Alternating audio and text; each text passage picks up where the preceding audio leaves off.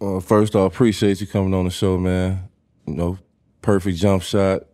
Better basketball, ladies Duke and legend. gentlemen. We'll definitely appreciate you coming on the show, rocking with us. Of course, Uh, you know it's you guys have had this show for a long time, and finally got an invite from a former teammate. What took so long? I mean, to, to be honest, we tried to link up a couple times. It just did, you know, you a busy man, man. I tell you, you know, Stephen A. call you, uh, what do you call you, Top Gun? I call you, I was calling you Tom Cruise way before that. It's true. You did. Circa 2010, did. I came in the door like Tom Cruise, baby. I, I moved around a lot of things today to get this done. I just want to let you know. that's, that's my man right there. Y'all hear that, America? JJ Well, we'll- Redick we'll Rock with the knucklehead. When you first got to the league, who was the first person that bust your ass? My first oh shit moment in the NBA was actually Carlos Delfino. Delfino, because I Delfino used to get I, you I do didn't, it. I didn't, was a bucket I on the didn't low. play a lot, really, all my rookie year or my second year. So we're deep, Thanks, not man. deep into the season, but it's it's you know 10, 15 games in the season, whatever it is, and we're in foul trouble.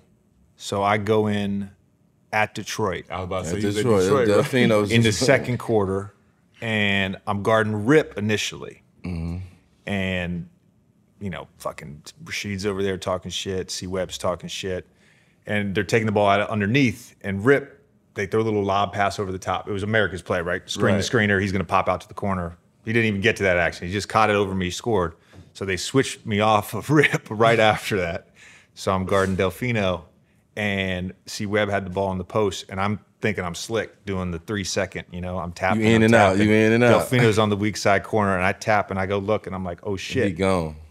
Caught the ball, jammed on One my head. hand. Yeah, jammed on the other side on my head, and that was like my first oh shit! Like this is this is different And it happened just like that, that quick. Man, like that. But you know, the thing with Delfino too is like, you know, you don't understand this till you get to the NBA. Any motherfucker can bust your ass. Anybody can bust your ass. They don't understand. And, and uh, these high school and don't college kids don't get it. Yeah. They don't get it. And any given night, it I just knew might- Rip could bust my ass. Exactly. Yeah, yeah, he was like, yeah. he was like, yeah, I could do a little three second tap over here on Delfino, and then you, fi- hey, listen, that's my, hey, shout out Carlos Delfino, man. We ain't had a mention like that. That's like me. My first person was Voshon Lenard, unassuming, right? Quick 17 in six minutes. I was sitting down like, what the f- just happened? Exactly. Because it It's happened, quick. that, it It's happened quick. that quick. Yo, yo, yo, we live on location. This time we had to come out to NYC to get my former teammate, Legend. aka Duke Legend. Jersey in the rafters, you feel? We got better basketball in the building. JJ Redick, everybody, my main man. We appreciate you for pulling up Straight on us, bro. Of course, bro. Out here in. New York City's live on location. Tap in.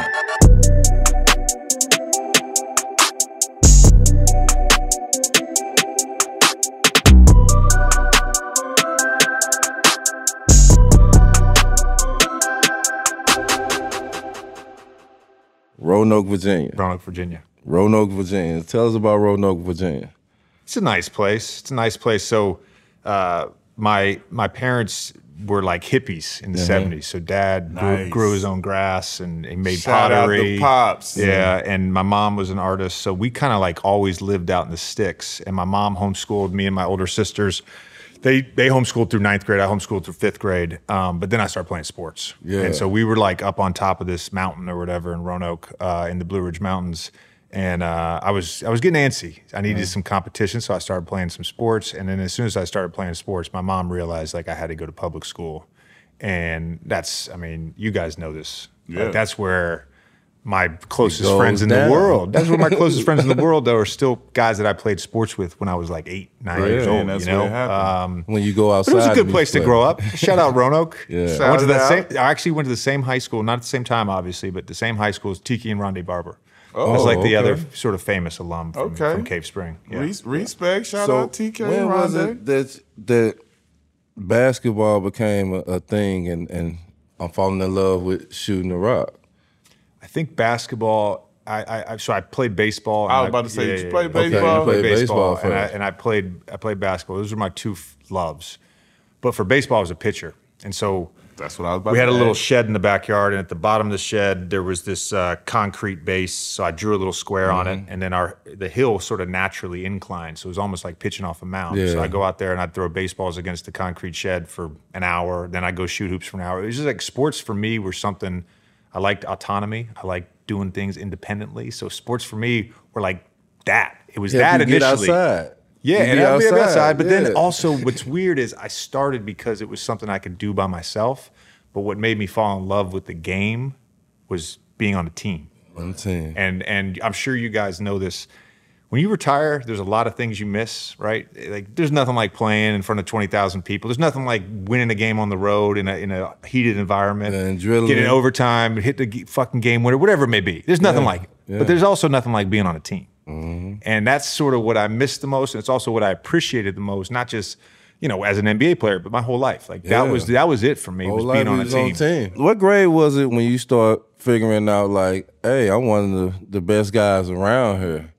Like, not only I'm one of the best guys around here, I feel like I can compete with the guys that's around the state. I'll say it was it was eighth and ninth grade. So eighth grade, two things happened that were really important. Number one, I started seventh grade as, as a, like a five six kid, Mm-hmm. and then uh, first day eighth grade, I'm six two six three.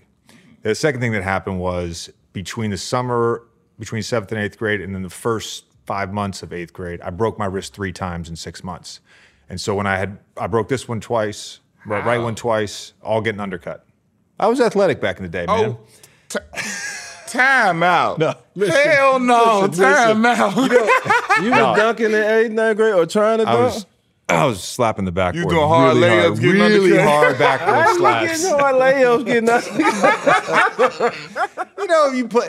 I, so so one of them happened like at the AU Nationals. One of them happened in a JV game. One of them happened like playing pickup with seventh graders. Like it was just it was d- bad luck. But anyways, when, when my left wrist was broken, I, I learned how to shoot one handed. So I stopped using my thumb as a guide hand. So when I played JV that year, I was like a good shooter. I go to I go to AU Nationals.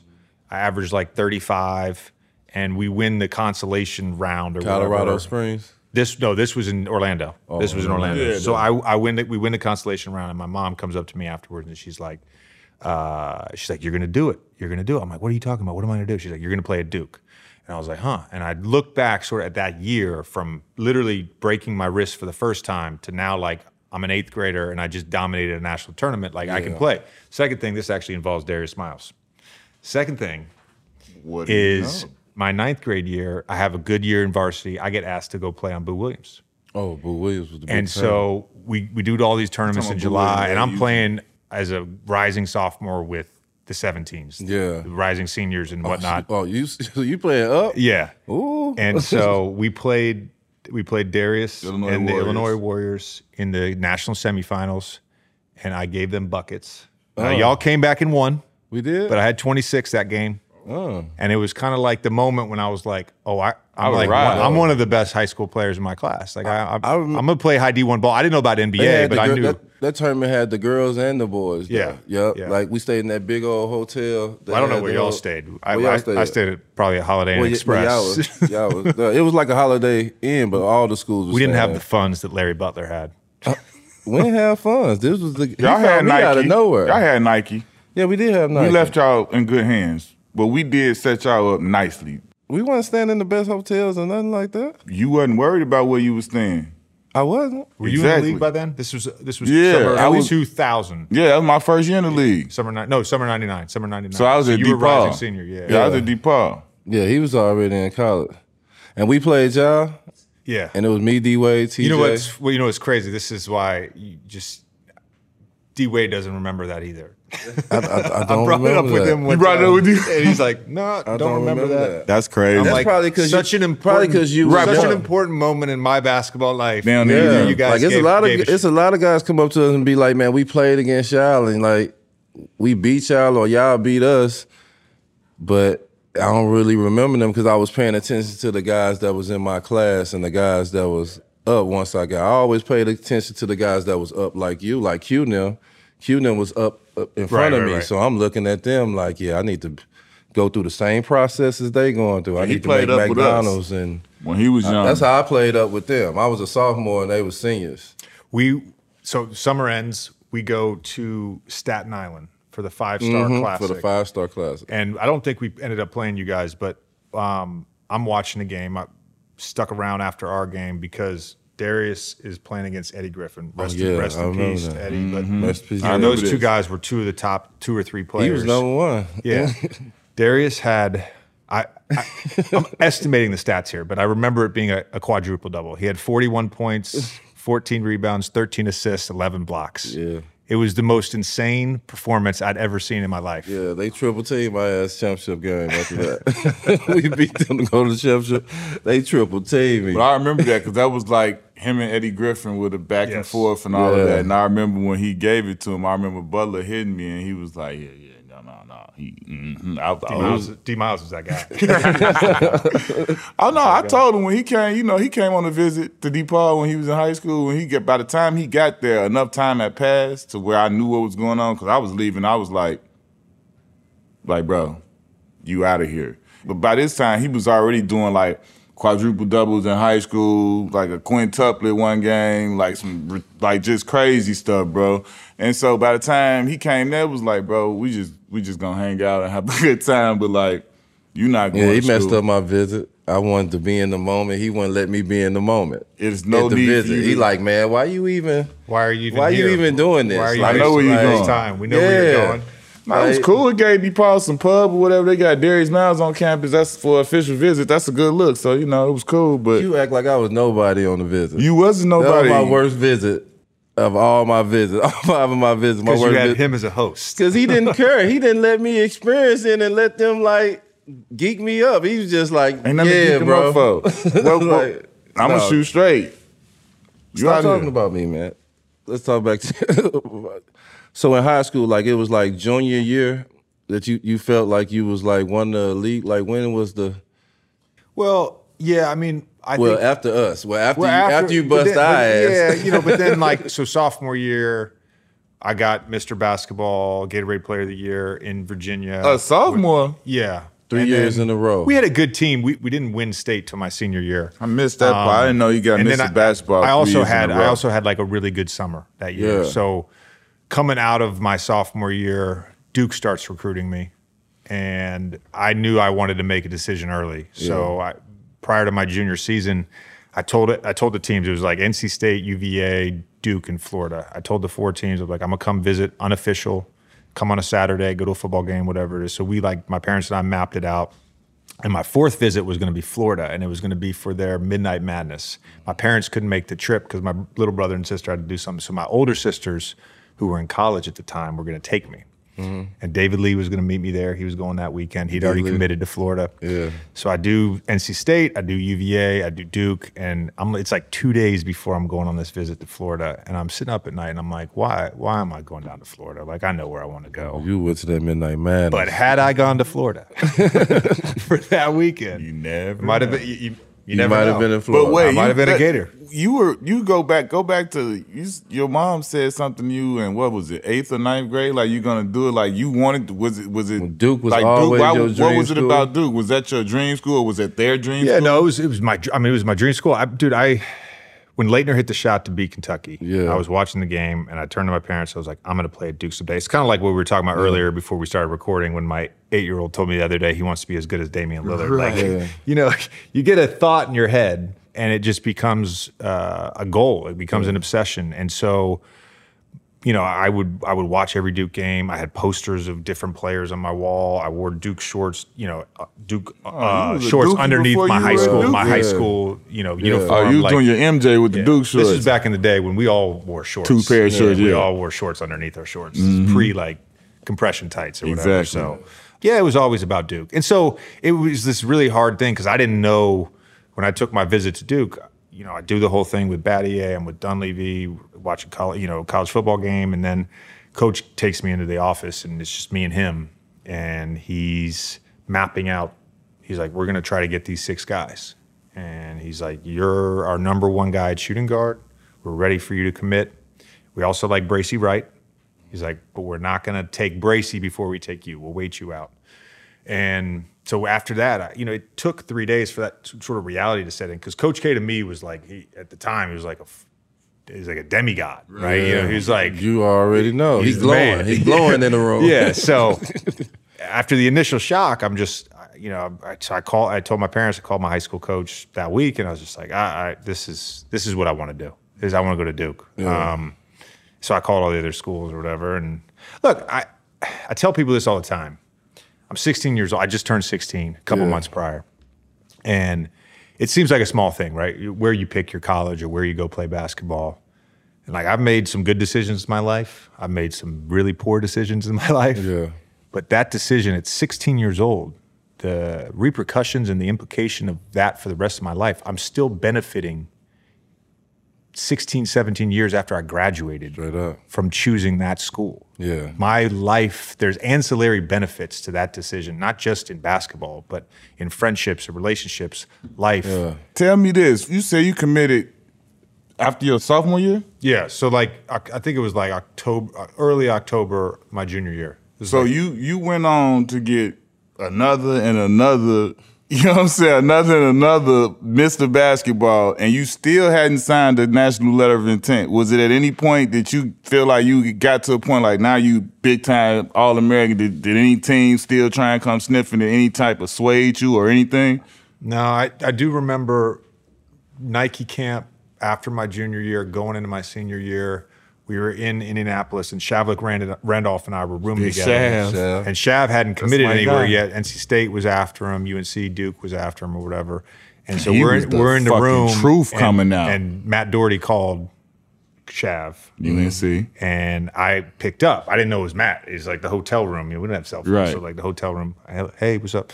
He's like, hey, it's Matt Doherty from UNC. Is Shav there? I'm like, oh yeah, yeah. And uh, he's like, who's this? I was like, this is JJ. And he's like, oh. He's like, man, I really fucked up not recruiting you. I didn't, rea- like, I didn't realize you were that good. And I was like, yeah, all right. So I think I, th- I would never change my decision. The decision I had to make, and I never really seriously considered it, but there were a bunch of prep schools that wanted me to come play Oak mm. Hill, Go do another Flint, year. Montrose, or whatever. Mm. That wanted me to play my senior year there. So I would have left all my friends Oh, right, you know, right, just right. for my senior year. Yeah. I was not gonna I was not gonna do a post grad year, but I just I would have left my high school. And I never considered it. I know a lot of guys did it. I felt like because of the competition I was getting in the summer with Boo Williams, because I had done two USA developmental camps in mm-hmm. Colorado Springs, mm-hmm. like I had played against all the best players Yeah. in my class, the class above me, the class the class above that, and you, you know mm-hmm. your class. And so I didn't feel like it benefited me. And also, we had not won state yet. And so we were a public school, and it was important that we Straight sort of had a chance to win a state championship. And we ended up we ended up winning state my senior year, which was the first time in school history. Yeah, I respect that. Um, Yeah. Yeah, so it, it, it worked out. It worked out. Way too much jumping around going on. You have to have some sense of loyalty in life. You also have to have some sense of feeling grounded. And You know, want to I- I- and want to do I it I think that was important for me. like we did this. We built Yeah. this. We not. I'm just not somebody coming through a cycle of they always do this and they always get players from here and there. Like I didn't want to be a part of that either. You know what? Something For real. something looked real powerful to me when I seen all y'all like like when when Coach K was retiring and like all the alumni was there. That was and- and, crazy. like just to really just see the ones that was there, just in the whole, like the history of you know a lot of cats don't like Duke. You know me particularly, I don't really care for Duke like that, but I always respected Duke. And just to see that and see their history and just see the great players that came through there, like that was dope. How was that to just be? Oh, it was, you know, the, the night sucked. You know, the night sucked because Carolina won. Yeah, And then they, they beat us in the Final Four as well. So that's going to hang over our heads for the next 50 years. I mean, I, and I lost on my senior night to Carolina. So, like, I'm, I've got, and Carolina won in 05. We didn't win a championship. so, you know, whatever. It's, it's, I've, I've gotten over it. But I, I will say this, you know, despite us losing that night in Cameron Yeah. for his last game, to be a part of that, again, it, it just it just made you so appreciative. We we had that sort of line, the It was tunnel, cra- the yeah, player that was, it tunnel. was crazy. As coach came out, he dapped us all up. That was And then we all got together, took a picture. Everybody at center court, and Wojo and I were walking up to our seats. Wojo. yeah, and he taps me on the shoulder. and He looks around. He's like, "Man, how cool is it that we got to be a part of it, part of this, get to be a part of this? It's a special thing, man. And I will say this, you know, the brotherhood is is used as a recruiting tool, Yeah. right? You know, they use it on this, their social channels, they use it on IG or whatever, and like it, they should. The reality is, it is a brotherhood, Yeah. and, and. I've got I've got friendships with guys that played in the '80s, '90s, 2000s, 2010s. Like it doesn't matter when you played. We had this. Oh, we all had this amazing shared experience of playing for Coach K. Yeah. he's the binding factor in all this, and some of my like Mike Dunleavy is one of my closest friends. Yeah. I didn't play with Mike. Yeah, it it looked powerful. Like like that that whole scenery, it just looked powerful. It just it just looked crazy, and it's crazy to say it about Duke. you know what I'm saying? But I know it's hard for you. yeah, it's hard for me. But Duke, but man, like, it just really looks so powerful. man. like that. I didn't. I mean, Did you guys? Did you guys see the uh, question? I'm gonna. I want to ask y'all because like, do you guys see the Redeem Team doc Yes. on Netflix? Yes. Oh, there's this moment when LeBron's talking about the, you know they just sort of talked about how they were going to hire Coach K. Yes. And LeBron says, you know, growing up, growing up in the inner city, mm-hmm. you grow up, you hate Duke, you hate hate Coach, Duke, you hate yeah. Laettner, you hate JJ Redick. Was that is that was that a real thing? I, I would say I I yes, I would say I dislike okay. Christian Laettner because I can remember like no, literally like my mom before she passed, she was a Kentucky fan. I can remember her being upset about that. But outside of that, I didn't really give a damn about Duke. Like I, I got hated Duke. I got lightly recruited by them, but they I think they saw early that I wasn't, you know Yeah. what I'm saying? I wasn't in my year they they got Corey. They got Corey and I you That's know right. so it was like for me, it was like I I didn't really have a dis. We played Duke back to back years, my freshman and senior year, my sophomore year. We didn't beat them. We got cheated our sophomore year. Sophomore year, who was it? Fucking Nick Horvath banked the three from the top of the fucking key to That beat was us that was in Cameron. in in in Cameron Indoor. Now I will say this. I will say this. It's a lot of shit to get said about. Oh, going to play. That shit was dope. That shit was dope Playing in Cameron. no bullshit. We got there, and as soon as we got in the locker room, it was like they was standing on top of the on top of the thing doing the stumping shit. I'm sitting there, I'm like, oh, here start hearing, uh, I'm like, oh, they right above us, huh? Like this kind of is. So then we get out there, it's like they gonna be relentless at you. At this point, I had just got, I was on the cover of the ESPN magazine with the Hellraiser with the nails in my face.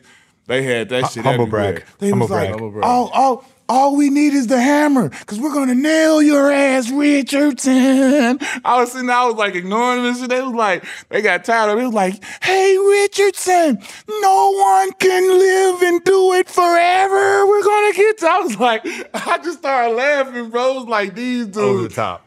No, I think Duke, for me, is a respect more than anything. Because Duke teams always are good. Duke teams always are the teams that you want to beat. Duke teams always is held at a higher standard. So it's not really just a, you know, you want to beat the best type thing. No, yeah, that makes You know what I'm saying? And that's what Duke is. My hatred for Duke is. I always want to beat the best because to me, Duke is Okay. always one of the best teams. That's fair. So guys that come from Duke or you want to be them, but you Jay know, Will was there when I played him. Yeah, you and, wanna- and I played my, my, my Duke. freshman year. My thing against Duke, I didn't beat him and neither Coach K. year. I love. I didn't I beat him love neither Wojo. year. I used to hit the flow like Wojo. Like when I'm playing defense, I used to hit the hit the flow, and I got that from Rojo. You know what I'm saying? shit.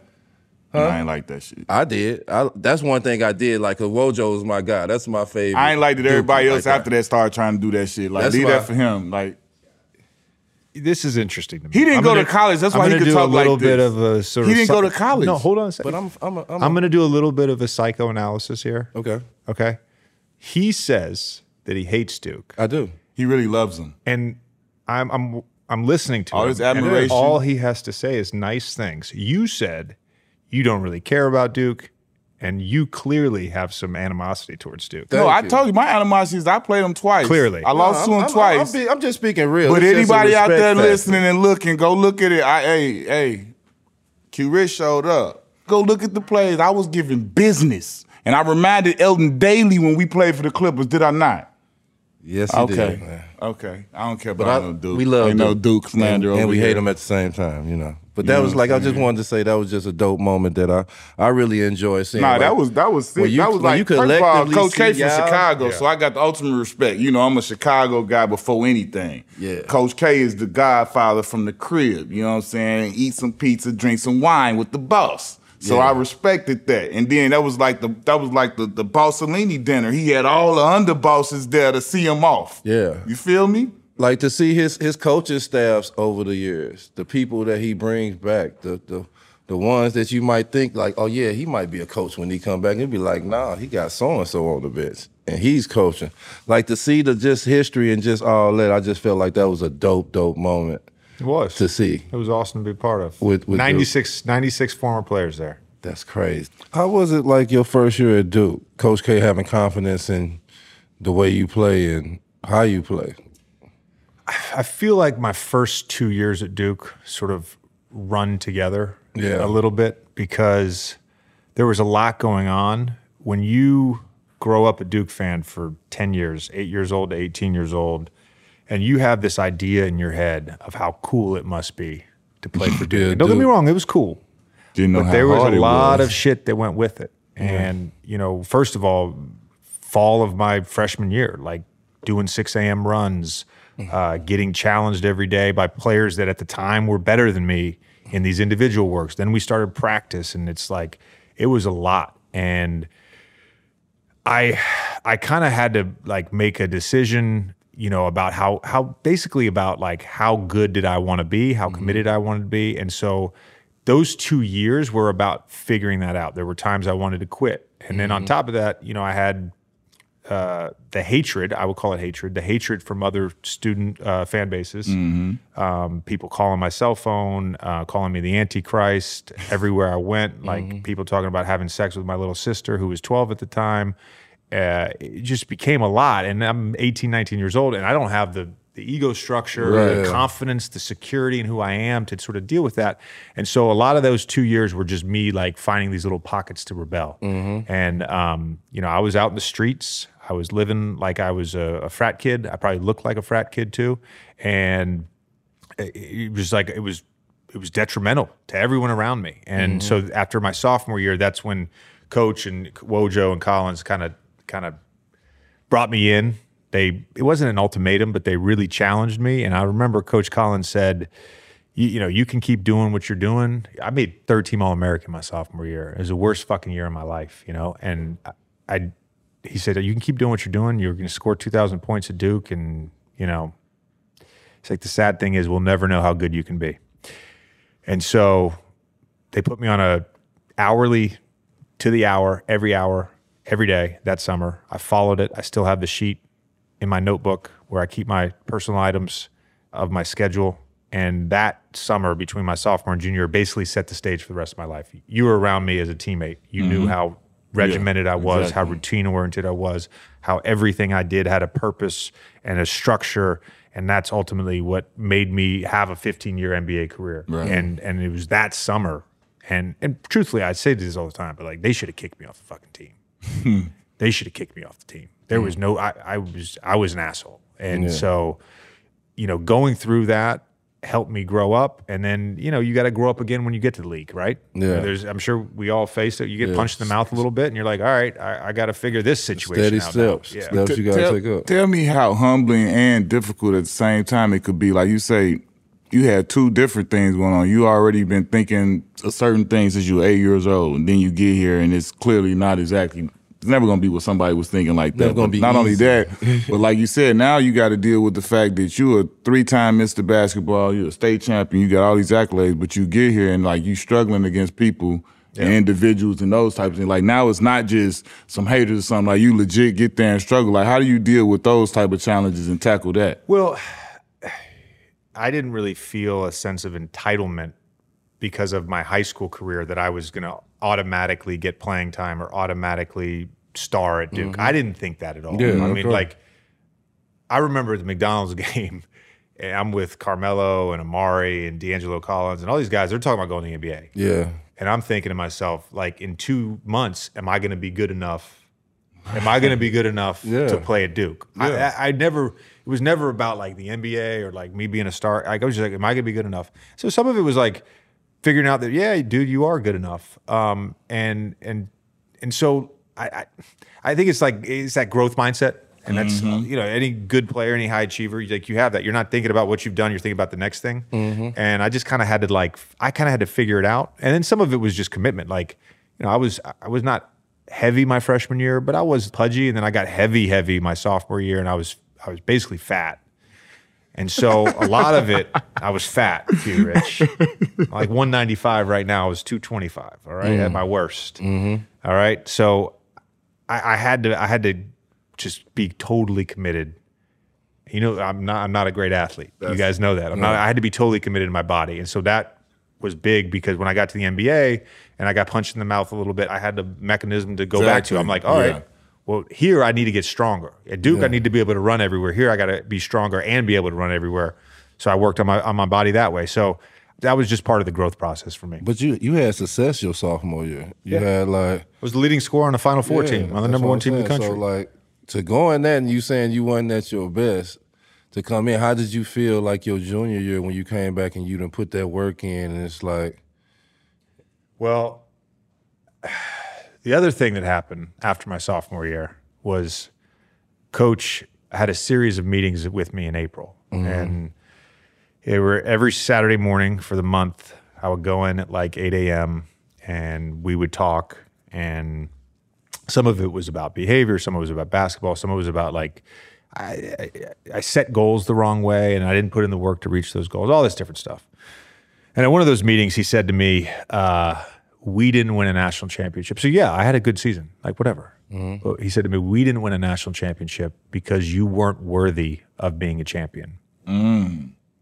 That's one of the Hey. worst things and best things that's ever been said to me. I mean, Yeah. that cut me deep. And for the rest of my career, that was sort of my goal. It was like, I can't let a coach ever tell me that I'm not worthy to win, that I'm not mm-hmm. worthy of being a champion. Yeah, like I didn't win a national championship, I didn't win an NBA championship, but I I know what I put into it. Yeah. Exactly. I like I was worthy.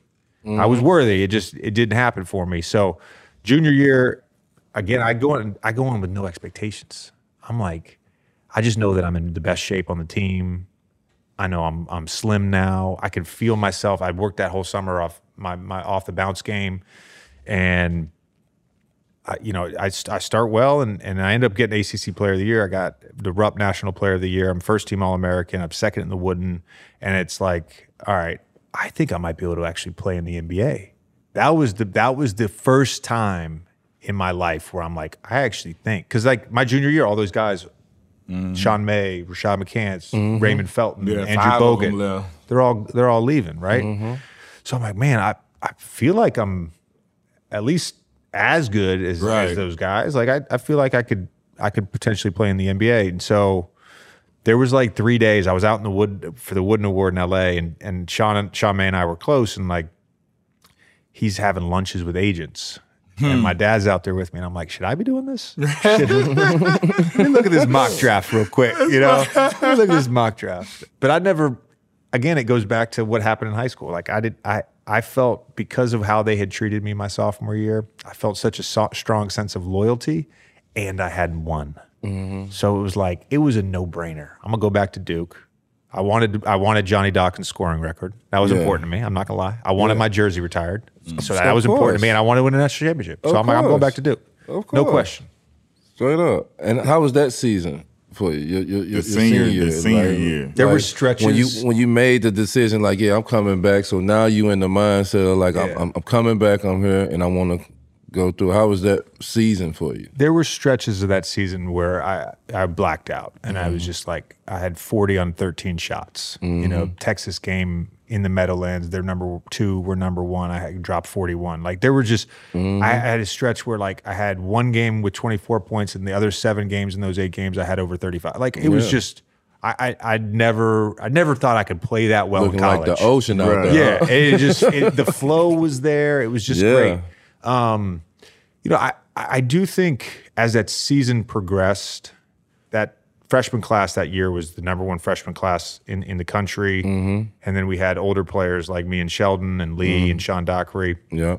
And I think as that season progressed, I think Doc, we all Chicago, yeah, Chicago baby. I think we all felt like more pressure. Mm-hmm. Like I feel the pressure was rising. You know, the games became more important. And then for me personally, like that looming unsettled goal of winning a national championship was still like hanging out there. And people like I people knock me all the time because they're like, you sucked in the NCAA tournament, right? Mm-hmm. Because look at your shooting stats in the last game. And I'm just like, look, if I didn't shoot well, we weren't going to win. Yeah. So like, You got to of course, of course, Right. the games we lost in the tournament, I had bad shooting nights. Right. Like Yeah. that's the reality. I had to That's the shoot well for us to win Yeah, when you, on every when, team, when you're not on. hitting, somebody else got to step up. Yeah, it's just reality. it's and just I wish I could have been better, but shit, man, fucking that LSU defense with Baby and Tyrese Babe, Thomas Tyrese and Garrett Temple. all the athleticism. Oh. Tell me this though, like throughout, like you said, you had all like you were one of the documented as one of the most hated college athletes, right? I don't, Mm-hmm. you know, as a teammate, I couldn't understand it, but whatever. Looking back, it is Hey, what thanks, it kid. is. Nah, I, I, I, I told JD, man, I rock with Jay. I mean, you know, when we were there, I Oh, yeah. rock with you, but like. What? Tell me what was like some of the craziest stuff that you had to endure that you were like, what? Like just, just like I mean, obviously we expect as you, when you the man on the team, Yeah. you expect a certain level of you know Yeah. vitriol from the rest of the teams and stuff, and you just get that. But like, what was some where you like? I heard you talk about your little sister, like. I think the, the family stuff certainly crossed the line. You know, there were a lot of references at Maryland my sophomore year to my sister. There was a sign talking about uh, sodomizing her, which was super Was bizarre. that at Maryland? That I was think at I saw Maryland, some. yeah. Yes, I saw special And then, about um, Maryland. And we went to Florida State one year, and there was this crazy fucking dude who just like followed me around during warmups. He's like five feet from us, and there's like security guards, and he's literally talking about the crudest sex acts with my mother and my sisters. Like I'm just like, how the fuck They are you still in the arena? Shit just- like that. But I, the, the the real uh, oh shit, wake up. It's funny now, but at the something worse time than it wasn't two? funny. Yeah. No, it was like my freshman year. I, I'm going back to Virginia for the first time. Okay. and Oh, they were you know pissed. It was I, left. I had lived in They Charlottesville for, for like four years. And you know I got friends coming to the game. And at the time I had somehow my freshman sophomore year I just had the worst shoulder and back acne. Like I don't know what I don't know what caused it. I had to go on uh what is it called? Accutane which was a horrible experience. Holy shit I lost like 25 pounds. It was or I I lost like 12 pounds in like a month my first Yeah. month. I could had no appetite so anyways I, I got this shoulder acne and I come out uh, I come out for warm ups, and there's like multiple UVA students in the student section. They had these like makeshift Duke number four jerseys, and they had drawn these huge red dots all over their shoulders. Wow. And dude, I'm pretty like I'm playing on national TV like 25 times a year, and I'm watching highlights, and I'm like, I'm fully aware of this fucking shoulder acne. I have no idea what's causing it. I'm sorry. Is it the soap? Is it is it the body wash cue? Is it the detergent they're using the towels with? What is going on? Was that like a conversation though with the team and the coach though? Like like when sometimes when it was going overboard.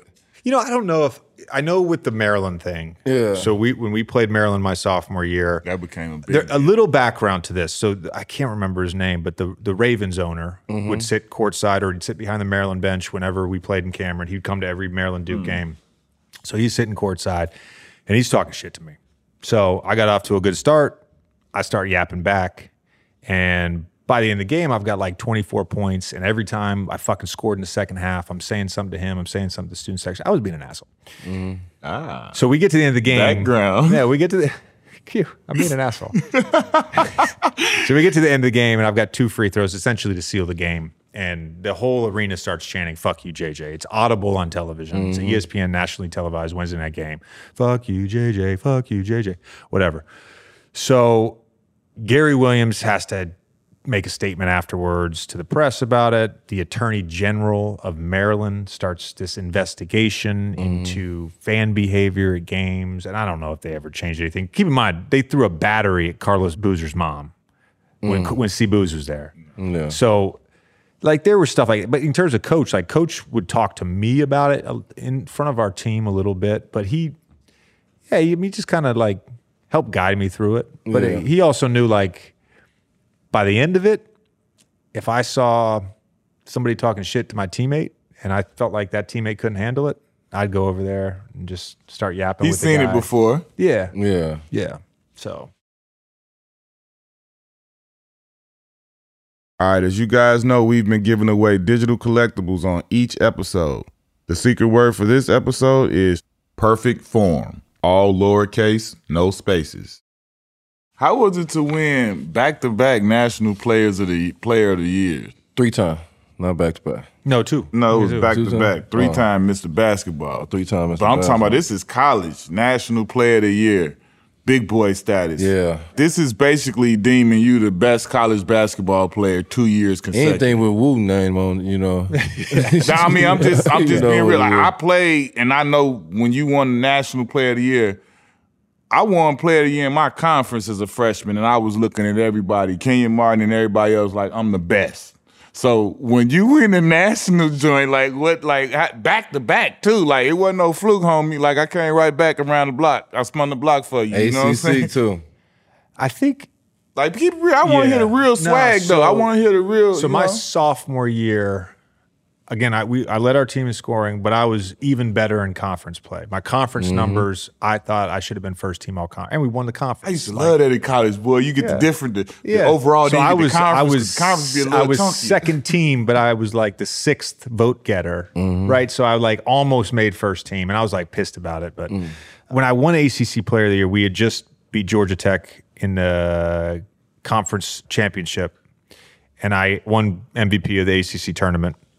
And so we're getting on the plane, flying back to Durham from DC, and our our um, uh, SID comes up, and he's like, he's like, hey, we you know we just got the vote. Uh, you won ACC Player of the Year, and like I got not gonna lie, I got emotional because I had had such down sophomore year for me. Like you know, I, dude, I was taking antidepressants at one point. Like I, I was down, and so I was like, oh shit, like that's Crazy incredible, bounce back. crazy bounce back.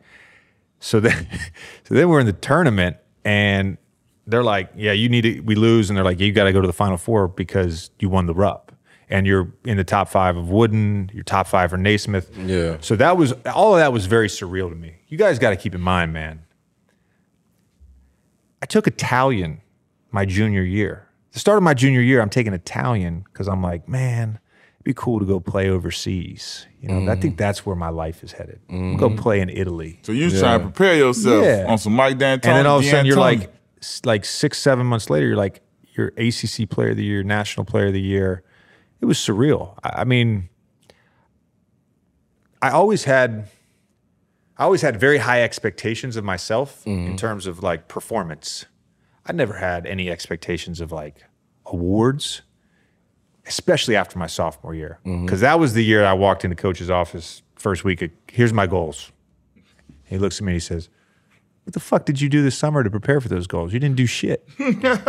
Mm-hmm. you know? And so that was what we had talked about after my sophomore year. It was like, all right, it's great to set goals. Like it's great to have those things. So I, I let go of all that stuff mm-hmm. after my sophomore year at Duke. I'd let go of all that. You know, it was just like, what can I, what can I can control? Yeah. You know? I'm finna and, play it. Yeah, and, and it. whatever happens with that, great. You know, Yeah. great. If you told me when I got to Duke that'd be a lottery pick, Straight Come on, up. man. You told me when I got to the NBA I'd have a 15 year career. I had zero expectations. Yeah. How was it for you when when that when that senior year came to a close and you you had accomplished what you accomplished? You felt like like You how did you to back. feel like okay like not just back to back but like all of the goals you had set like as far as like you want to get your jersey retired, you want to graduate, you want to Career, do this and that. Like how did you feel like at the end of your senior year like when it was time for you to like walk away from the school and do all of that? It still it still bothers me to this day that I didn't win a national championship, Championship. there. And I, it's I, I I've, I've been able to sort of it took three or four years. I was able to compartmentalize the individual part of Duke and say, oh wow, like Incredible. You got to live out a dream for four years and you fucking murdered. Yeah. Like that's awesome. You held it down. But then there's the other side of it, and what that would have meant to me, what it would have meant to coach, the people I played with, the fans, the students. Like, I still, I still, to this day, I like, I, I, I regretted that. But when that season ended, you guys know this, man. Like, you're thinking about the league at this point. you like, on- you and you got like two or three months until the draft, and so mm-hmm. you know, you, you all of a sudden like. You know, it's different now with NIL, but all of a sudden, like you can go to a T-Mobile party, Right. You know, you can walk the red carpet of something, Yeah. and I'm living in LA. Uh, sta- I was staying with Arn Tellem, and I'm living in LA. Shout and like, Arn. So- it- this is the whole thing. I'm a small town kid, man. It was like, oh, this is awesome. This is awesome. Um, and then I got a DUI. You know, ten days before the draft, I get a herniated disc. Ten days before the draft, and I remember sitting in jail, sitting in jail at like That's five five a ill. in the morning, waiting for my sister to come bail me out. and thinking like was all that? this shit that I worked out for, all this shit I worked for, like it's out the window. I'm gonna Yeah. go have, fucking going to Italy. Yeah. you thought it was over with. You thought it was over with. Oh yeah, I mean, you know, I I thought it was over with, man. Before I get to the draft and league, I just want to ask, like, now in hindsight, looking back on your college career and like Duke done had a lot of dudes, bro. A lot of big time dudes to stand out. A lot of number one picks, this, that, and the third. You, when it comes to Duke, like you are one of the faces. There's Christian Laettner, there's Woj, there's different guys, but like you Yes, are like you if there was a if there was like a Mount Rushmore, you would probably be on the Mount Rushmore, close right there, just to be in that top seven, eight, ten, whatever, just ten, because like you said, it was ninety six to whatever. Like to be one of the most identifiable Duke guys. When people think of Duke, they think of this guy. You're one of those guys that's always gonna come up like. At such a prestigious institution that's had so many dope players, great players, like how does that feel to be like you are legit one of the faces. Like when I think of Duke basketball, it's Christian Laettner. I think of Coach K. I mean, Coach K is first, period. But then like players from when I've been around, I think of Christian Laettner. I think of Woj making a big impact. I think of Grant Hill. I think of you. I think of Elton Brand. I think of. uh Zion and Kyrie, maybe, but they were only there for Yeah. eight months. You The know one what I'm and- saying? the one and done guys. Yeah, the- you get you think about Tatum's and those guys a little bit, but like that's because they're more recent and they're they're big time in the NBA. But I'm talking about like literally who de, you know put an imprint on college basketball. Like how does that feel to be in that type of position with that with that university? It's like one of the top four or five universities, period, when it comes to basketball.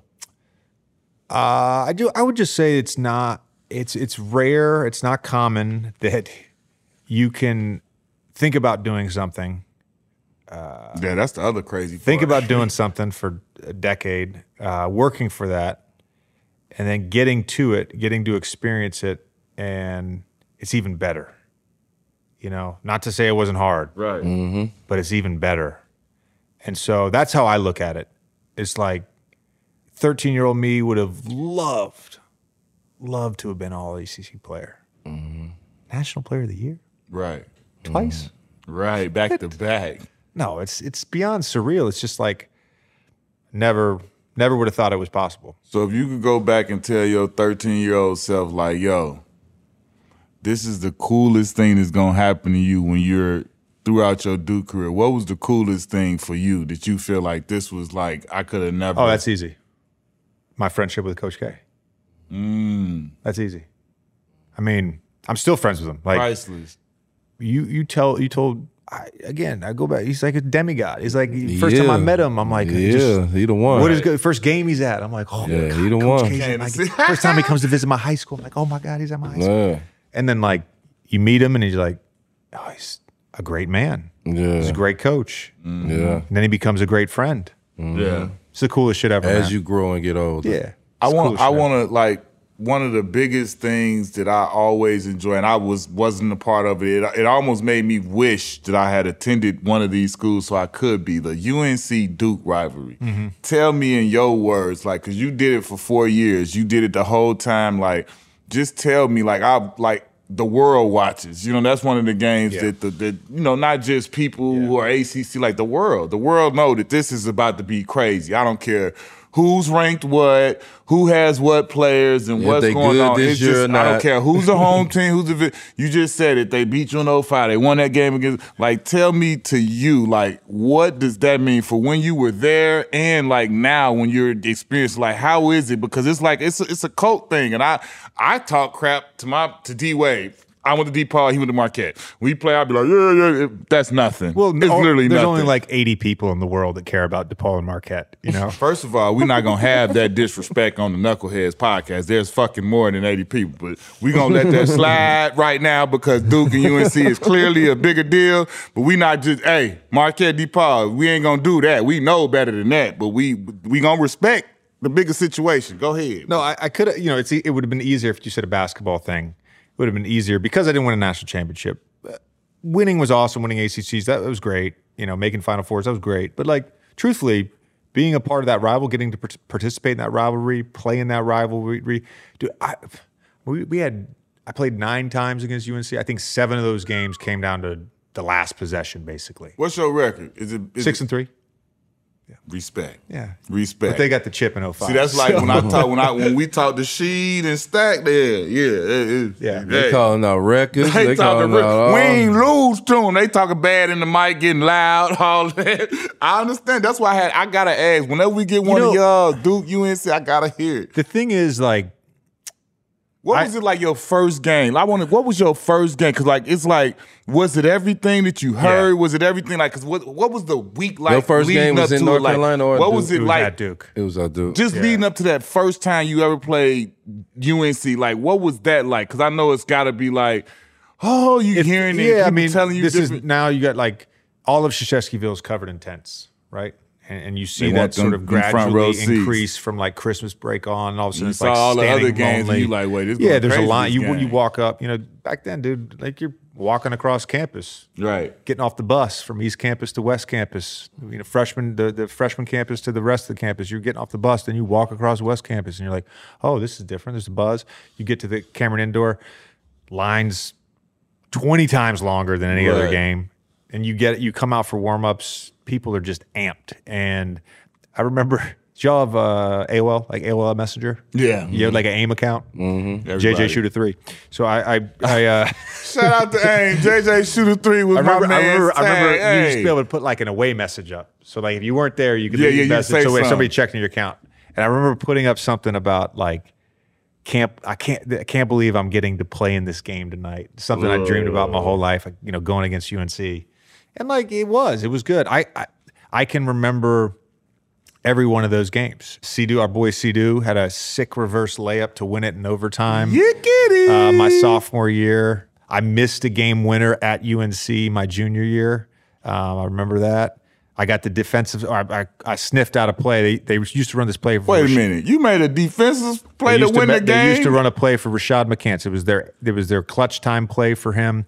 He'd get a rip screen down to the left block, and then they just come and rescreen them. And they ran it against UConn that year. And I remember watching the game, thinking to myself, "All right, you know, let's see, try to run that against us. I'm going to top lock him." So I top locked them, and they didn't know what the fuck to do. And the, the, the literally the ball just dribbled out, dribbled out of bounds. The clock ran out. Like they didn't even get a shot off in the last play because that was their option, and I sniffed it out. So yeah, it was a defensive stop, man. When you heard your name, did you go to the draft? Yeah. When you they heard- tried not to let me come Yeah. Because of the DUI. Yeah. There, there's some consternation from the NBA about letting me Arn come to made it happen. Arn made it happen. this is what happens when you have great. Shout out Arn. Tell listen, I, Arn made it happen. Arn, we was all part of the same thing since SFX back in the day. I know Arn know what the hell going on, and he gonna make it do what it do, baby. So how was the experience for you and your family at the draft and just hearing your name called and you had David Stern. to shake that hand. What was that's what we all saw old. You since had- we yeah, was yeah, little. Stern, you're old head. Like, You but I'm saying, what was that head. Yeah, moment like? We all watched a million drafts before that. I don't care who you was, if you was in, it, you was watching. Like, Yeah. boy, how was, that how was could it for be. your family to see your mom and your dad think, just happy? I think and- overall it was a sense of relief, a sense of relief because of what had happened prior to the draft, and a sense of relief not just because I had fucked up and and gotten arrested and had had a back injury. You know, it, wa- wasn't just because of that. It was that I think anytime anybody goes through that process, end of the season to the draft. Like we all hate uncertainty. That's just human beings. We hate uncertainty. And so to actually know, like, oh, I'm going to this team, I'm at this position, this is my salary, Mm-hmm. right? Rookie scale. This is my salary. Okay, great. Like I know. I know, no, So there's like a relief. Get paid good. And I, the, but but Yeah. the the shitty part, like I, for me, unfortunately, because of my actions, like that night kind of got overshadowed because number one, prior to me getting drafted, they were you know interviewing different players, and so they had interviewed me during the pregame show, and that's all they wanted to ask about was the back injury and the DUI, and then also because of uh, the Duke stuff and and people hating me, like I got booed when I got right drafted. at the draft. Drafts in New York. Orlando What Magic doesn't really like? have a rabid fan base, but I'm getting booed when I get drafted. You know? How was that to be? You know, at the it was at the Garden at the was auditorium. Garden, yeah, like, how was that to be? This is like your biggest, it's your dream night, and your biggest night, and the fans are booing you. How was that? didn't deter me. I still had a big night. Straight up. Hey, listen, eleven I pick, still had- I mean, eleven pick, and like you had a big said, under the circumstance, what you had looming, like that, it, It's weird now, man, because the that sort of stuff just became so natural to me. Just getting booed, getting jeered. Even when I was at Duke, you be on campus and you know you go to the, the mess hall and hey, uh, can I have a cream cheese bagel, please? And so, you know, the woman giving you your bagel and she's talking shit to you about how UNC is going to beat you on Thursday. Like it's just like it just became so natural for me. that was happening in Yeah, college. it's just natural. So like the, the booing and jeering at the draft, like it didn't bother me, bro. Yeah. All I was thinking of was like, let me get this media stuff done. Let me go see my family. Um, Arn had set up a, a nice dinner for everybody. All the Yeah. we had a bunch of first round picks Yeah, that year, so we had this nice dinner afterwards. I'm just like, let me just go celebrate with the people that I care about. I don't fucking, I don't Yeah. care about that shit, man. So you, you get to Orlando. Your first year, that was the first year Dwight was an all star. To see him dominate the way he was dominating, and you know you coming in to help out because y'all team is a shooting, Yeah. inside out with with Dwight. How was that to be on a team and that type of team, being in the NBA? I mean, again, every level of basketball you rise, mm-hmm. there's certain people that physically and athletically stand out. Mm-hmm. Dwight was one of those guys. Yeah. And he was still pretty raw. I think my first year was his third year. Mm-hmm. So he wasn't quite the all NBA MVP candidate, Dwight, but he was awesome. Yeah. And I actually, I think that he is probably the most underappreciated true superstar. True superstar. Because to be a superstar to me, like it's not just about getting a signature shoe or being an all-star. It's like, Yeah. can you be the best player on a champ a real championship contender? And we were that. Yeah. We were that in Orlando. Um, and so I, I, you know, I think he should have been a top seventy on the top seventy-five list. Easy. I said this. I said this last year when this on list came show, out. Like, He should have been. blasphemous, bro. Like he should have won four straight back-to-back defensive players. Yeah, they didn't do it because they, they were mad at what he his actions, and to not have him in that top seventy-five, stop it. It's Stop it. unfortunate. It's unfortunate, and I'm sure. I, I, I'm sure Knock Dwight would probably admit this. He like, said it. No, yeah, he said. You look. I think because of how things happen post Orlando, post Lakers, post Houston, then he goes through this weird period of time. It's like we all had this like collective amnesia of how dominant he was That's for what a I'm seven saying. year Like, stretch. and, and you know how we felt personally. Me and him were there when he left. We felt the way when he left. We band together and we Yeah. played against the Pacers, and we were upset about how the whole situation went down. But you won't ever hear us disrespect that man and his game and how fucking dominant he was. I had never in my life played with a big man as dominant as him. Remember when I came to the team, I had to change the way I played defense because I was used to when somebody beat me, I'm about to fuck him up. He had come eclipse, solely eclipse the whole paint. No, don't I foul. He'd be yelling, no, I was good to he'd be coming. I'm like, damn. So I had to stop and just let him come do what he do. He cleaning everything up. Mm. He shut the whole bro, he used to shut the and I'm telling you, name a point guard, Chris Paul, point guard.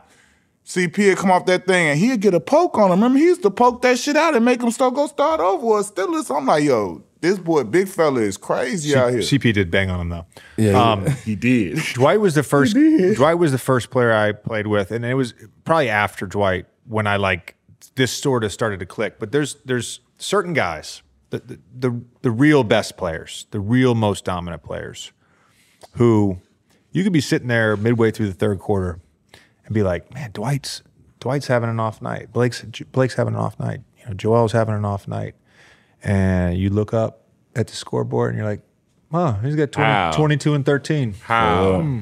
Not Didn't looking that well. Yeah. This Yeah. who they I mean, they're just that good. just playing the game. They're just that good. This is what I want to ask because people like me to stay up late at night, be chilling sometimes watching NBA TV. This was back in the day. When and where and how did better basketball come? Because listen, when I say listen, he knows this. Yeah. I come to the gym when he came when I got on the mat. I say better basketball. That's my nickname for him. To this Yeah. day, I call We're, him better we're- we're basketball. dating ourselves a little bit. Yeah. We're dating ourselves. I ourselves. don't care about Those that. This was- commercials haven't run. it wasn't much more of a more perfect. You and Ray Allen is all I could think about for better basketball shooting. I can't think of nobody else. I don't care who, Kyle Korver. Like they shot, they they jump shots don't look perfect. Textbook. Like even though Yeah. like Ray jump higher than you. He still had perfect. Y'all two had the most perfect jump shots that I bear witness to. So how did the better basketball deal come along? I don't know if y'all remember. There were there were other better basketball. It was a series Yeah, of it was like sort of handles- instructional it was- videos. yeah, and so Shooting what, for the jump shot. yeah, so they do these DVDs. That's Again, my- we're dating ourselves here, guy. Hey, It- they do these everybody, y'all, go, it's go, YouTube. You can probably find a DVD on Amazon or eBay if you want. Yeah. yeah, some But so- retro. they they would do these instructional videos, and these motherfuckers would be like six hours long. and then at the end of them, Grueling. they'd pay they'd pay uh, Jermaine O'Neal to do post footwork. Yeah. they'd pay Exactly. J Kidd to do passing or whatever. Exactly. So they had you know they had shooting one lined up, Time and out. they paid me. He just So- said he get to come in. They got Jo All Star. They got J did this my Kid All Star, yeah. and they come with J Red. You feel me, my As boy? rookie, as a Better basketball as a rook. That's hey, that's bars in the door. nice. Better basketball. How was that? How did they approach you? Like, what did you think when you did I it? mean, my agent brought me the deal, and then like honestly, I, I don't even know how long my DVD is, but it- like I went for a production. I went for a production day. I don't. I can't. I can't listen to my own voice. I'll never watch this, guys. I'll never watch this. I can't listen to my own voice. just see I have a. Worry, podcast, and I can't clips. listen to my own voice. You, you sound um, like me. Yeah, but so I went to some random high school gym in Orlando, and we had like a four-hour production day, and I don't remember missing a shot Mm-hmm. when we're recording this stuff. And we broke down every single aspect of shooting off the dribble, going right, going left, footwork, left, right, footwork, right, left, footwork, hop, you know, all this stuff. And like I just, it was like one of those days you just didn't miss, and I don't literally don't think I missed that day. I just want to speak to this before like we get toward the end, but like like you said, I, I was his teammate. I witnessed his regimen and how crazy he went to work. Like I've never seen somebody like when he had the back stuff, right? I seen I was teammate with Steve Nash. He went crazy with the bands, with the court bands and doing all I remember I used to tell you that like Jay Red used to take a he'd get his own car, go early to shoot around, get in the cold tub, do all this stuff. Like, tell me, tell everybody what your whole regimen was. when I say like I had never seen somebody like that was when I I had been through a whole career at this point, and I was still like, damn, like I was impressed. I had seen people be pros and people do this, but like I had never really seen somebody go outside of the team and leave early and do this and do that. Like I was never witness if anybody was doing. I never knew about it, but like I would witness Jay Red. I'd be like, yo, we get on the bus. You know, I was one of the first people on the bus all the time. Plane bus, where I was one of the first people. I used to see people get there. I'm like, what the fuck, Jay Red? They like, he already went. Like I'm like, what? Like he didn't went. No matter where we at, cold tub, hot tub, whatever you be doing, Yeah. like pregame, pre-shoot around, everything. Like I want the people to know that what you saw was from a result of so much work. Cause like he said, he wasn't the most athletic. And these are things that like before I was his teammate, when I was looking at Jay, I'm like, let me play JJ. All, all this stuff, but then when you when you play with guys and you get to see what they do and how they are, I had a whole different respect for how you went about your business, for how he not only went about his business, but he improved things. And I got to see that when we played together for three years. Like I respect the grind. And like, you know what I'm saying? For somebody who just was a, like, you was a shooter, like, nah, my boy got to the money. Like he started being able to come out the dribble, do little shit. All right, it ain't gonna be, you know, the the the, the mixtape shit, but it was in his own way and he was able to do shit. I, I got a couple mixtape highlights, Q. No, no, you do, you do. But I'm saying, like, I sauce. respected Add a little sauce. I respected the fact that, like, I could see the progression. Yeah. I use this analogy with my kids all the time. It's something I firmly believe in. It's it, it's a stupid analogy, but it's it's just something to think about. And the analogy is basically if you want to have a full bucket of water, that's a goal in life. I want a full bucket. But all you can do is add one drop at a time. Then just add as many drops as you can. So every time you get in a cold tub, every time you lift weights, every time you have an hour shooting workout, every time I do my pregame shooting workout, every time I do my post shoot around shooting, my pregame, it's just, it's all buckets. You know, I, I- went, you weren't even around me in the off season. My off seasons were harder than the season, bro. Right. That's a fact. And that's a big reason I retired because I couldn't do a fucking other off season. Straight up. Like my off seasons were six days a week, two or three workouts a day, Saturdays off, Sundays make 342 shots exactly every Sunday in the off season for the last 13 years. Why mm. Started- 342? It's very it's simple, man. There's seven spots on the floor, 20 spot twos, 20 spot threes, three dribbles going right, three dribbles going left. That's plus 20 free throws. That's 342. This is that shit that happened to him when he But was this- I at was like Duke. this, dude. This I was is what like this. happened. I started cold tubbing and I'd be like, I'd be like, all right, they want me to cold tub for 12 minutes. So I'd cold tub for 12 minutes. And then I get to the point where I'm like, you know, if I start my timer a little too early, I'm not getting that full 12 minutes. I don't want to cheat myself. So I started cold tubbing for 12 minutes and 25 seconds just to give myself wiggle room, right? You know, then I'd everything, my, my routine, like on a normal day of game, I knew exactly what I was going to eat for breakfast. I knew exactly when I was going to get to the gym. I knew exactly how many minutes I was going to spend in the hot tub before I got on the training table. Then I got my work in the weight room for activation. Then I got my pre-shoot around shooting. Then my post-shoot around shooting. Then my cold tub. Knew exactly what I'm going to work or eat for lunch. Then I knew exactly when I was going to nap. I had my naps timed out, bro. By the end of my I career, like I if I been said I need to, I need to fall asleep at 105 to wake up at 3:30, I could do it like that. Your He's body making just me, wake He's up. making me Yeah. feel like I could have been better, ladies and gentlemen. I didn't have none Oh, of the this whole shit. time. I day- the whole I, day I, I was know I planned had a routine. Yeah. This is different. I mean, dude, I didn't. I didn't, re- especially once my kids were born. I didn't take vacations, man. I would build in three or four day breaks in the off season just to give myself some clarity and like not take that pressure off. But like my off seasons, bro, they started the next Monday. We was on Saturday. I'm in the gym Monday. Like that, I I I loved the process. I loved everything that went into it. the part where you remember JJ was here.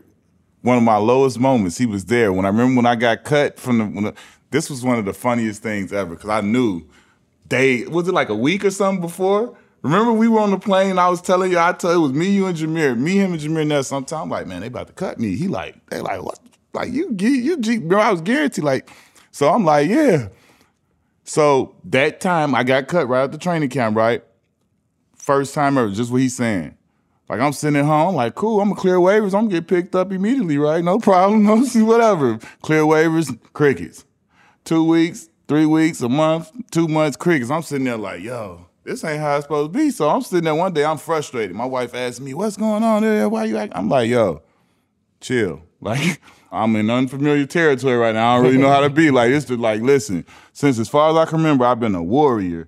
I've been a a, a, a dolphin, a crusader. I've been a blue demon. I've of been a clipper. I've been I've been something. I'm like right now I ain't shit.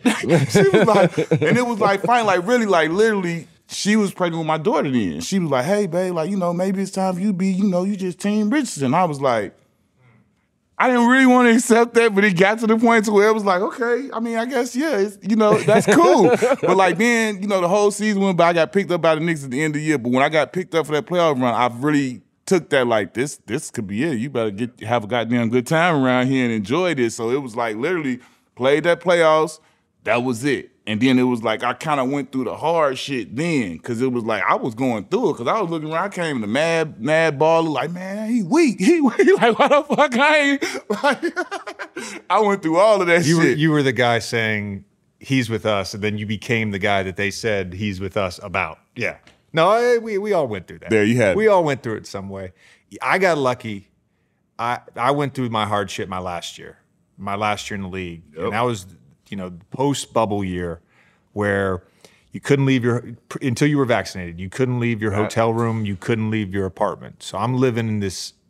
Excuse my language. I'm living in this shitty apartment in New Orleans, and I love New Orleans. I love being outside. I love going to restaurants, all that stuff. Can't leave. My family's in Brooklyn. And those were like the darkest eight months of my life. I saw him three times in eight months. I'm mm-hmm. dealing with an Achilles injury. I suck. And I'm like trying to figure out, like, is this it? But when we, I got traded to Dallas, when we lost to the Clippers in game seven, I flew back. I did my exit interview the next day. I flew back to New York and I was ready to be a dad because I had already gone, like, I had that eight months alone to grieve. Yeah, Is, a, is you're grieving the death of your, of your The world had Athletic mortality. to, to think of rethink their life. Yeah, you yeah. had to sit in the house and rethink your life and, and rethink everybody around you, rethink everything. By So- the way, wives say the most profound things sometimes. Simple, They but don't even know it. They don't even know it. But but I, I had a few coaching offers this summer. It's and the one- hard truth. And one of them I strongly considered. And I remember I was discussing it with, I'd, I'd called the, the, the head guy, I'd called him a few times. And uh, she's like, I just don't understand why you want to take this job. And I'm like, well, I just, I miss being a part of the team. And she's like, me, you, Knox, and Kai, that's your team right now. Straight up. And I was like, okay. We got on the phone. I was like, not taking the job. man. See? It's just the hard truth. That's, that's hard truth. so we know how why you retired. You couldn't do that no more, right? How long did it take for you to say, all right, I needed to go into media. Like you, you got the old man in three. You, you, you everywhere at ESPN. You up there with Stephen A. Giving him high takes, giving him a run for his money. And like, by the way, D and I both respect what you're doing up there and how you handle your business. We Definitely appreciate because I feel like it, it's not, you know what I'm saying, us as former players, we gotta we gotta stick together. I feel like you I feel like you do a great job of still always presenting as a player first, but you're honest. You know what I'm saying? If a player fuck up or screw up, like you can be honest without just trying to murder and destroy and Yeah. kill him like some people do. You can still say his mistake, but still see and, and keep him as a human and still because you were that player that Yeah. made those mistakes. So I I love the fact that when you up there and you speaking on behalf, that you can see that shine through. That like, no, he still was a player, and I still can see he one of us. But at the same time, he got to be honest up here and do his job. So what made you, you know, take that Yeah. turn? I'm gonna go over here and do this. And, and, I, and- I, I never actually thought I was going to work in the media. I didn't start a podcast so I could then work in the media. Right. It never really was a thing. You got to understand something, man. Like, I didn't know. I didn't know what First Take was. I knew who Stephen A. was, Mm-hmm. Right, Because he had the actual some games, what it you know, is I- when you go to it, you find I- out different. You know, they tell me it's a debate show. I'm like, oh shit, you know. So That's I- hard. I, I, did it uh, as a test run. I, you know, I signed a very short term deal right when I retired, and uh, I just re up for three years. I'm, I'm happy to be back. Last year, I look at it as like a test run, though. Is like, what do I like to do? What are the mm-hmm. things that are important to me? What do I want to do? And like for me, it's calling games and first take. I like I like battling with Stephen A. I like mm-hmm. doing that stuff. On the stuff about being pro player, uh, some of that comes from my experience. I I don't look at being pro player as some sort of bias mm-hmm. because No, I'm not saying I either. do think there are narratives, not just on first take, about LeBron, about Kevin, about Steph, that I just think are stupid. I think they're bad narratives. Factual, that's the and truth. Look, I had to I had to cross that threshold last right around All Star break when CJ McCollum is doing his interview with TNT, and they asked him about, well, what have you and Zion talked about? And he's like, well, Zion hasn't called me, you know. And this is CJ's played five games for the Pelicans. I haven't talked to Zion, and so like I had to cross a threshold where I spoke truth about how I felt about the situation, but I didn't feel bad about it because of two things. Number one, uh, I'd said everything that I said on camera to Zion personally when I was his teammate. And number two, you know, some of that stuff was just about sanctity of team. And so I had to go and talk about the Kyrie and the Nets and the KD. And some of that, it's uncomfortable to talk about because I want to be pro player. I want to support all players. I'm a fan of basketball, but sometimes like you fuck up the sanctity of your team. All right, we need to have a discussion on that. Hundred percent. I tell people that all the time when it comes to situations. If this is a team, you have to remember this is a team. This ain't golf or whatever tennis singles. When you playing an individual sport, like my whole life, like I talked about earlier, I've been a warrior, a clipper, or this. I've been a teammate, and that whole time I have to think in turn. Obviously, as a human, we think of ourselves first, but still, secondarily, we have to think about who else is going to affect, whether it's family, friends, or teammates. And I've always been one to think that way, and I've been always a team first guy. So I could, I understood, and I could relate to where you were coming from when you were saying the things you were saying when it relates to a team. Yeah, I mean, look, I'm I'm not going to be perfect. I don't I don't think th- this is the thing I've realized too in media is like unless you're just a fucking idiot, there's no real right and wrong answer. You never Because please everybody. I could go say something on first take and I could have 80% of the people tell me, "Oh, you're so right." And 20% of the people tell me, "Oh, you're so wrong." or And 95 the very, 5. It's and the very be, next day, I could have 20% of the people say, Oh, you're so right. And 80% of the people sending me death threats. Like, that's just how this shit works. I don't get too wrapped up in it. But um, again, I, I look at it through my own personal lens, how I view a team, how I view an athlete, how I view the sport in general. And I just, I speak on that. And I'm probably wrong sometimes. I don't think I'm right all the time. I'm probably all wrong. are. No, I just feel like uh, when you be all about the player, you just know sometimes it's you know how the players really been because you've been in them locker rooms and you Yeah. seen like build ups or you have seen something that that done happened that it's like yeah they ain't really as big as what everybody try to say. Well, I, I think about this. You you watch certain teams play that struggle, and uh, again, I've only been doing this for a season and a half. Call it, you know, like you want an explanation of why this team is struggling, and so and so wants to make it about uh, you know They don't like each they, other. they don't like you know they don't like each other. Sometimes I just want to be like, yeah, no, the motherfuckers don't have shooting. You know, Yeah. I want to ask. I kind of know this a little bit, but I just want to know when Jay Red got that bag where you felt comfortable. I don't want to hear about nothing for your family, your mama, this or nobody or your dad. What did you buy for you that you at now your age you look back like that was stupid as shit? I want to know your your most outlandish big purchase where you look back and it's like I shouldn't have did that, but I did it and it felt good. It felt great when, at the At time. the time. man. I, I- have a feeling it might have been a, a, a watch for him. I feel like I know he at once a time he was a big watch guy. But here's the thing, Q Rich. I was such a watch guy that I knew what were good buys and what were good buy, oh. bad buys. So I wasn't a guy that's going to go buy a watch and trick it out. Like that just wasn't. I was going to go buy a Paul Newman Daytona mm. and let it appreciate see, in value. Time out, time out. it. Now see when he said Paul Newman Daytona, that makes me feel like it's got to be six figures. What was it? Six figures? Uh, yeah, it was like I bought it for like 175. Time out. Now let me just ask you this, cause see, like this is part I don't understand about. I'm not a watch guy.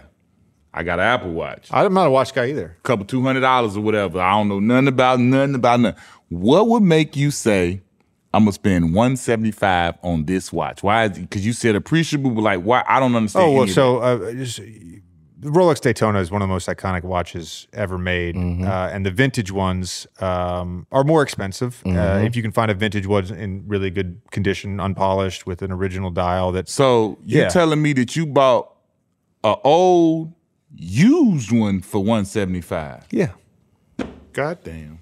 vintage watches where it's at. You know what's crazy though? I signed that one year deal in Philly, my first one year deal with them, and I so many people were like, "Oh, what watch you gonna buy? What watch you gonna buy?" I'd already made the decision that I was going to sell all my watches because you should never let your possessions possess you. So I actually sold my entire collections. I bought my parents a house. How much? How much? And I was haven't it worn a all watch together? since. How much was it all together? Your whole collection. A lot.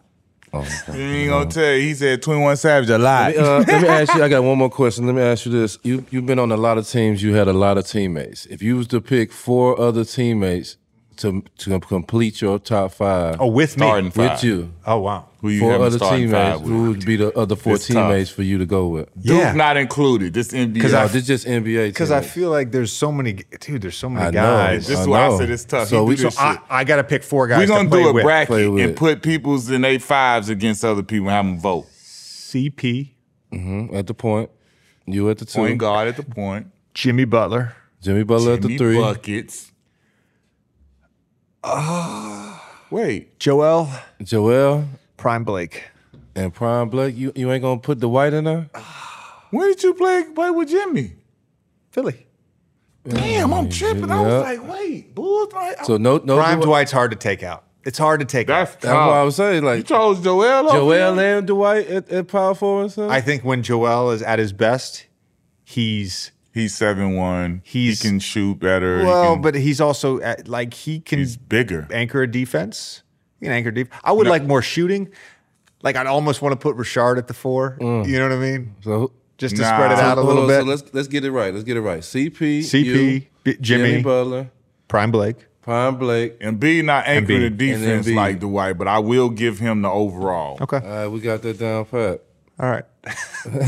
Hey man, listen, man, y'all been tuned in to Knuckleheads. We sitting here with my main man Jay Red, aka. Tom Cruise, aka Better Basketball, man. Hey, listen, it's passing down to Young Knox, and it's about to be coming. So y'all stay tuned, man. We appreciate you coming course, through, bro. Jay Red, man. What up. Pull it Thank up on us.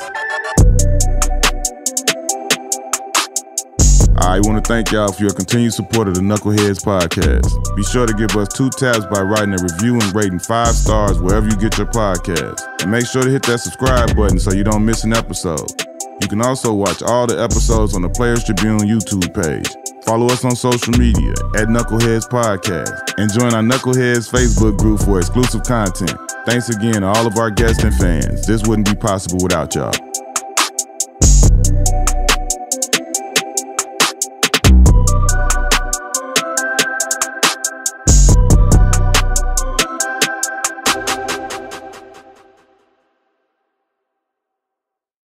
theplayerstribune.com.